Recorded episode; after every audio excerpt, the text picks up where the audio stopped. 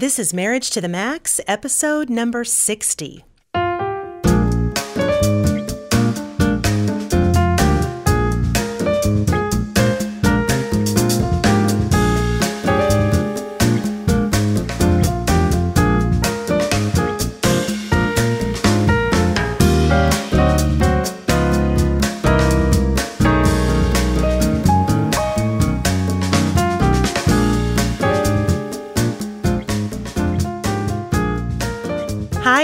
To another episode of Marriage, Marriage, marriage. Marriage to the Max. I am your host, Kellie Hurst, and I'm Brett Hurst. and I we're know you. marriage educators and co founders of Home Encouragement. And this podcast is designed to help you take your marriage to the next level. Oh boy, oh boy, oh boy. Well, today we're going to, uh, this is actually the third of three episodes about a topic that we covered a while back on our very first episode of Marriage to the Max. We did a, an episode called The Three Types of Marriage.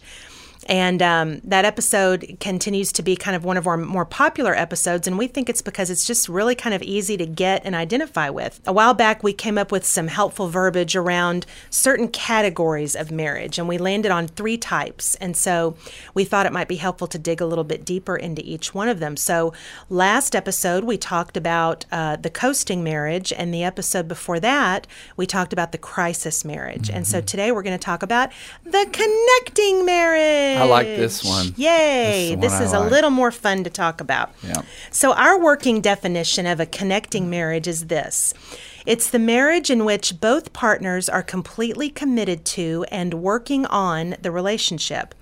Far from being a relationship free of conflict or problems, because those relationships are non existent, This is true. these partners are always looking for ways to connect, reconnect, and grow. This couple is not content to have life pass them by as they grow apart. They are proactive about their marriage and they use every experience in life to turn toward each other. You know, we have run into this several times where people get this idea, you know, they look at maybe 80 year olds who are holding hands and they go, oh, that's so sweet. You know, well, mm-hmm. how did they get that kind of marriage? Well, they just have been married a long time. Well, that's not how they got to that point. Yeah. You know, we believe that a married couple left to their own devices will just naturally grow apart. You know, mm-hmm. it's the intentionality toward connecting that really creates a connecting marriage. Kind of makes sense. Yeah, and so we want to note that while the crisis and the coasting marriages have a shelf life, because those really can't last forever, the connecting marriage is the only one that can be a permanent category. Right. So I just love talking about the connecting marriage. It's it's it's a lot of fun. So what are some of the hallmarks of a connecting marriage, Brett Hurst? You want to kick it off? Well, love is so importante. Love. Got to love each other. Uh, Definitely. And we're talking about unconditional love more than anything else. I mean, d- certainly we're talking about attraction and emotional connection and those types of things. But more than anything, the glue is going to be uh, loving each other sacrificially and unconditionally. Yeah, because there are different types of love, and you know, there's the eros love, which is kind of the more romantic, physical love. There's the is it phileo Yes, love? That's yes. the more of the friendship. Correct. And then there's agape love, which is that unconditional, just decision of love. You know, it's choosing to show love no matter what. And so, if marriage doesn't have agape love built into it at some point, it's going to struggle because you can't keep the eros love going. You can keep phileo love going for a long time, but without agape love, it's kind of hard to even keep that going. Yeah, no, I agree. And so close cousins of that would be respect. Mm-hmm. You know, everybody needs to be respected in, in their relationships. Trust, we've made that point several times. That's the foundation of a healthy marriage. And then, of course, intimacy. I Mm-hmm. Yeah. mean, that's kind of the whole point is growing in all the different facets and components of intimacy throughout a long lifetime marriage together. Yeah, and we talk about the different types of intimacy too, because most people, when they hear the word intimacy, they automatically think sex. Well, I do. Well, of course you do. Um, but there's sort of social intimacy and there's intellectual intimacy and um, you know, yeah, recreational. I mean, there's kind of a, a number of well-rounded parts of what intimacy looks like. And There's there's a lot of ways to grow close to each other. yeah. Yeah, which is cool. So that's a good start. So another hallmark of a connecting marriage is to nurture fondness and admiration. And so now we're kind of digging into the Gottman Institute seven principles of what he has discovered in decades of research. Uh, and again, what I always love about Gottman, the Institute, is um, they determined to look at good marriages to see what made good marriages rather than just identify what doesn't work. Mm-hmm. They studied what they call the masters, the people who had been married, you know, long time, 40, 50 years. What are the hallmarks of a What are the successful hallmarks of marriage? Yeah, and what regardless of work. other factors like socioeconomic differences, Yeah, cultural sure. differences, and all that kind of stuff. And so nurturing fondness and admiration, the the reason this always jumps out at me is because I think when you first get married, particularly when you're young, you think or you assume that your fondness and your admiration for each other is going to naturally get stronger because you feel it so strongly when you first get married or when you first start a relationship. I was counting on that. Yeah, and like you don't have to foster that when you're first starting out. It's mm-hmm. just there. It's the it was the chemical attraction that got you started in the first place. Mm-hmm. But at some point that we always call it the chemical fog wears off and then you have to start kind of fanning that flame. Mm-hmm. And so that's why we tell couples to keep dating after they're married and all these other things because you have to kind of nurture that so mm-hmm. that it will grow. It won't grow on its own. Right, but that's a good thing. It's a great thing. It's a good thing that it takes effort because then that gets you engaged. No pun intended. It gets mm-hmm. you involved in the process of growing together. Yeah. Otherwise, we wouldn't do it. Yeah. We would only settle for one facet of intimacy, mm-hmm. not all the other facets. Yeah. Another important hallmark of a connecting marriage is when couples turn toward each other instead of away. And what do you mean by that? Well, it sounds like kind of a duh, but you know, people get very comfortable with turning away in mm-hmm. their marriage. They get into that routine.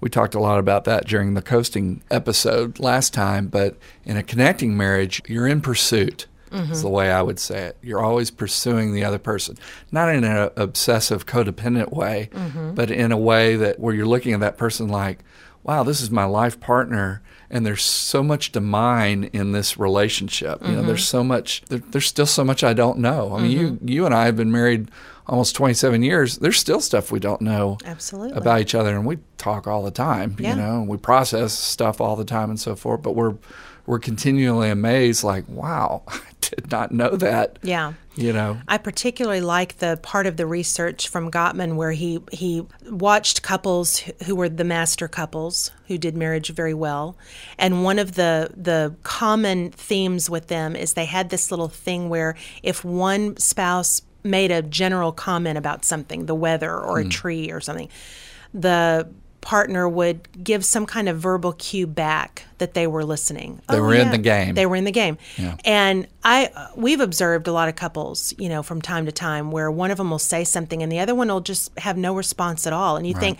well, how important is it to just comment, "Oh, I see that tree too," you know, or "Oh, yeah, the weather's nice." It's not that what you're saying is all that important. It's this idea that you're connected to your spouse. And so every thought that happens, it may not be earth-shattering, but you're there in the moment with them. Yeah. And I just find that fascinating that that was some of the research that emerged that showed what healthy couples do. And on that note, you made me think of. I noticed this a lot. You can be even. It's possible to be in a high conflict marriage and still have a connecting marriage. Would you agree with that? Yeah. I mean, I have a lot of couples that come in my office uh, frequently, and you know, they're just they they have that high conflict. Uh, situation, maybe Mm-hmm. a loud style of of uh, working through, pro- yeah, exactly, and so forth. But they're still uh, turning towards each other Yeah. in the way that they do that Mm-hmm. you know so it's it's still healthy even though it might not might not appear to be healthy all the time you know Yeah. but i mean couples fight that's just the way yeah, it is for sure. Uh, another hallmark is that they influence each other, and Mm-hmm. this is crucial because a lot of couples.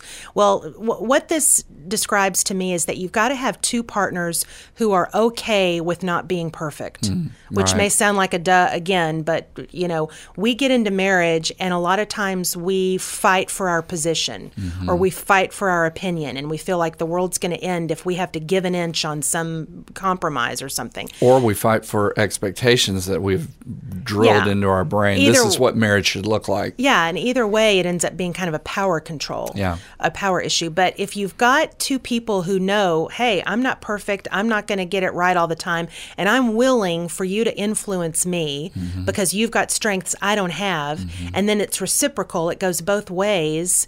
I mean, it's so great because you've got two people who bring different experiences and strengths to a relationship. Why not utilize both? Right. You know, but a lot of times it. we'll see kind of this off thing where one of them influences the other and and the and the one spouse will kind of be influenced by the other spouse but it doesn't go back and forth you know Mm-hmm. You don't have that vulnerability uh, to be able to say well i don't i know i don't get it right all the time you know teach me Yeah, right.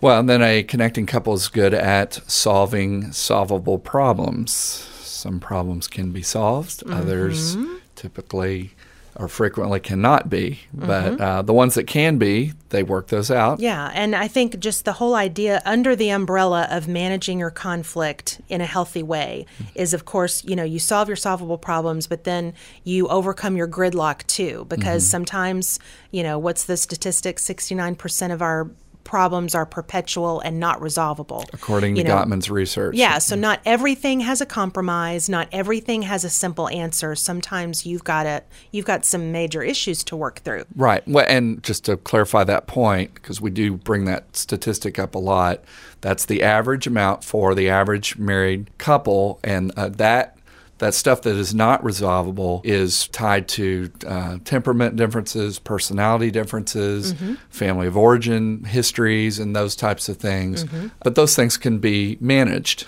as Yeah. you said. Yeah, absolutely. And so we we have said this before on the podcast, but we like the term conflict management more than conflict resolution because not everything's going to get exactly resolved. Right. Sometimes you have to just kind of live with some things and know that they're going to pop up again and again. Well, it's kind of like our walk with God. You Mm-hmm. know, I mean, we would like God to resolve everything and fix everything, particularly on our timetable. Uh-huh. And sometimes there are situations we're in where we just got to kind of hang out Yeah. in those situations. And Yeah, and give each other grace to move forward in them. absolutely. Yeah. And then uh, connecting couples also set goals together, all kinds of goals. Mm-hmm. Yeah. You know, not just, I mean, maybe you and I like to do business together, Mm-hmm. you know, so w- that's an easy thing. There's a lot of couples like that. But but we've got other goals that are, are far more appealing Mm-hmm. than that, you know, just like uh, just about goals about getting closer to each other and, Mm-hmm. and enjoying each other more and, and getting to spend more time with our kids and, you know, someday when we have grandkids and those types of things. So Yeah. those are those are nice dreams to discuss and, and Mm-hmm. put in front of you. Uh, the cool thing about doing that is it gives you things to look forward to together because Yeah. we've all we're all working hard. We've all got our jobs and our responsibilities and so forth. Mm-hmm. But when you have those things to uh, you have those goals to shoot for and, and those dreams to to pursue together, that kind of lightens the load a little bit. Yeah, every season of marriage has its uh, own set of challenges and its own set of things to look forward to. Yeah, I agree. Also, a hallmark is that a healthy marriage, both partners are students of their spouse. Now, I wasn't a very good student. you're a good student of your spouse. That's true. Um, and this just goes back to this idea that, you know, Gottman calls them love maps, but it's that part of your brain that you reserve for knowing the intimate things about your your partner. Um, you know, whether they like their salad dressing on the salad or on the side, whether they're going to order unsweet iced tea at a restaurant or not. I mean, these sound like kind of simple, dumb things, but when you're studying Sounds each like other, Sounds like a movie too. when you're studying each other, you know, and, and it goes back to this idea that with every decade we're changing and we're mm-hmm. evolving and growing into different kinds of people. So I am, thank God, not the naive little girl I was when I first got married. You know, I remember you saying to me like a few years in, going, "You're not the sweet little girl I married," and I'm like, "Thank God, I, I you didn't want me to stay there, did you? You know." I guess not. we have to change and grow and so part of that is part of that journey is learning about each other. And so we're always watching, we're always listening and being aware of what makes our spouse tick and what they like and what their dreams are and all that kind of stuff. Brilliant. And you're listening to Marriage to the Max.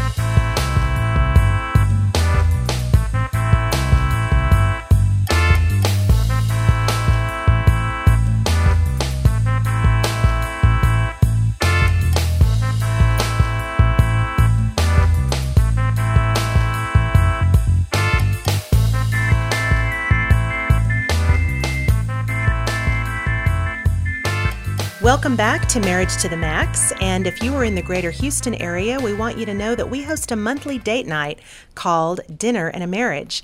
And we would love to have you join us. So please visit dinnerandamarriage.org to find out more details. I'm writing that down right now. We're continuing our conversation entitled The Connecting Marriage, which is the last in a series of three.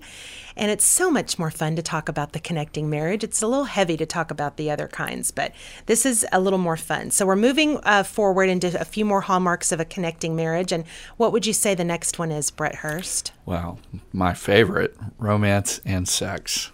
Chicka chicka bow wow. Sorry, that was really bad.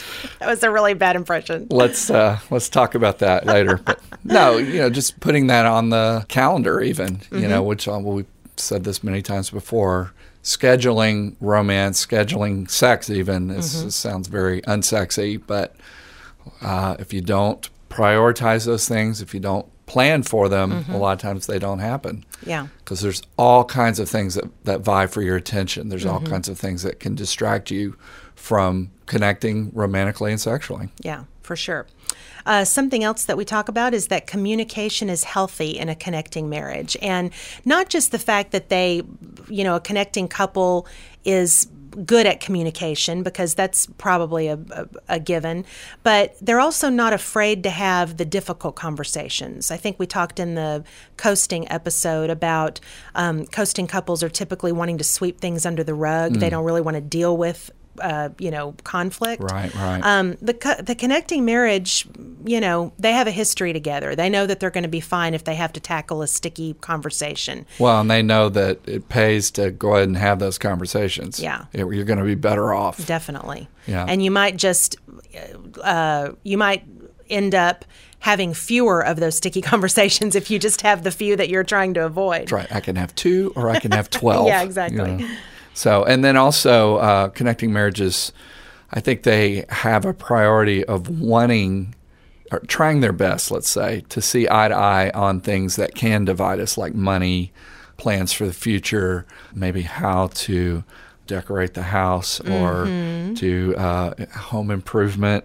Parenting. Uh, parenting, yeah, definitely. Mm-hmm. People come from different points of view on that. Yeah, notice we didn't say that they always see eye to eye. Right. We were talking about they strive to see. It's so important to, when you're married to to just try to be in the other person's shoes. Mm-hmm. The only perspective we have is our own, and we tend to get married to it. I mm-hmm. mean, we just you know think that that's the way, the right way, and um, but it's so helpful to be able to see where the other person is coming from, and you can practice a couple of tools to make that happen. But um, at least striving to get on the same page and giving each other the respect when you don't see eye to eye right. of thinking, well, it's not my way or the highway. We've got to have some give and take here. Well, to your point about how important it is to see eye, eye to eye, it not only helps the health of the relationship, but also brings you in to a wider panorama in your own world. Mm-hmm. You might learn something. Exactly, which is one of the great things of being married. For sure. Is wow, I learned something more about something that I never cared to learn about before. Mm-hmm.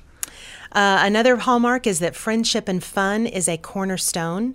Um, friendship is definitely a cornerstone of long term healthy marriages. You just really it's difficult to have a long sustaining marriage without a close friendship. And what do you mean by friendship within the context of marriage? like I have, you know, girlfriends who I'm very close to. You have male friends who you're very close to. Yeah. And those absolutely serve a purpose, and I wouldn't want my life to be without those.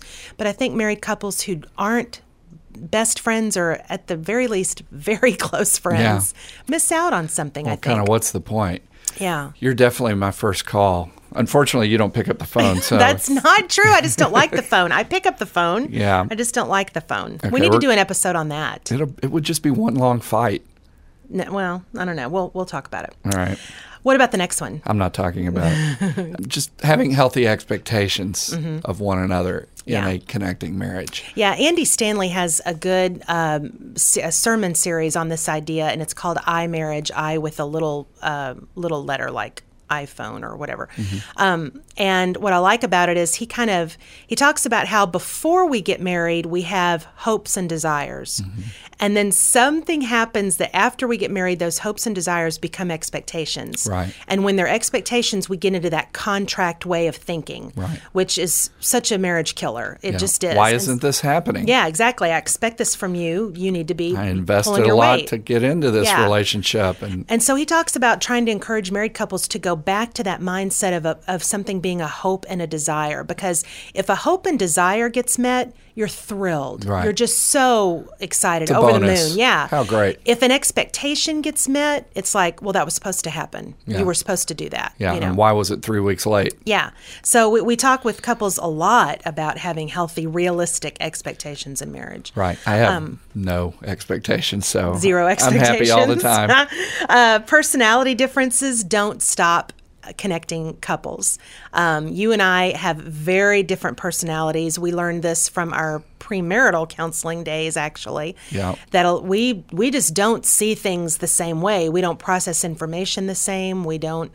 A lot of stuff is very very different. But Mm-hmm. um, just like in our relationship, we kind of learned how to have let that benefit our relationship rather than tear it down. It's a plus instead of a negative. Yeah, Right. exactly. And then what's our last uh, hallmark for a connecting marriage? Just creating shared meaning regarding uh, the commitment itself and then just your values of life and so forth. And, Mm-hmm. and I think a lot of couples have this, even in the coasting uh, marriage category, they share similar values and so forth Mm-hmm. on one level, you know, but do you, do you go deeper and Mm-hmm. talk in, in more detailed, enjoyable conversations about what those values are about and how did you get there and you know, Mm-hmm. Yeah, and I I, th- I think think it- exploring that, there's a lot m- more to experience together as a Mm-hmm. married couple. And I think there's a, a healthy idea of, you know, not that you live your, live your married life for other people, but when you can kind of have that 30,000 view and realize that your marriage does touch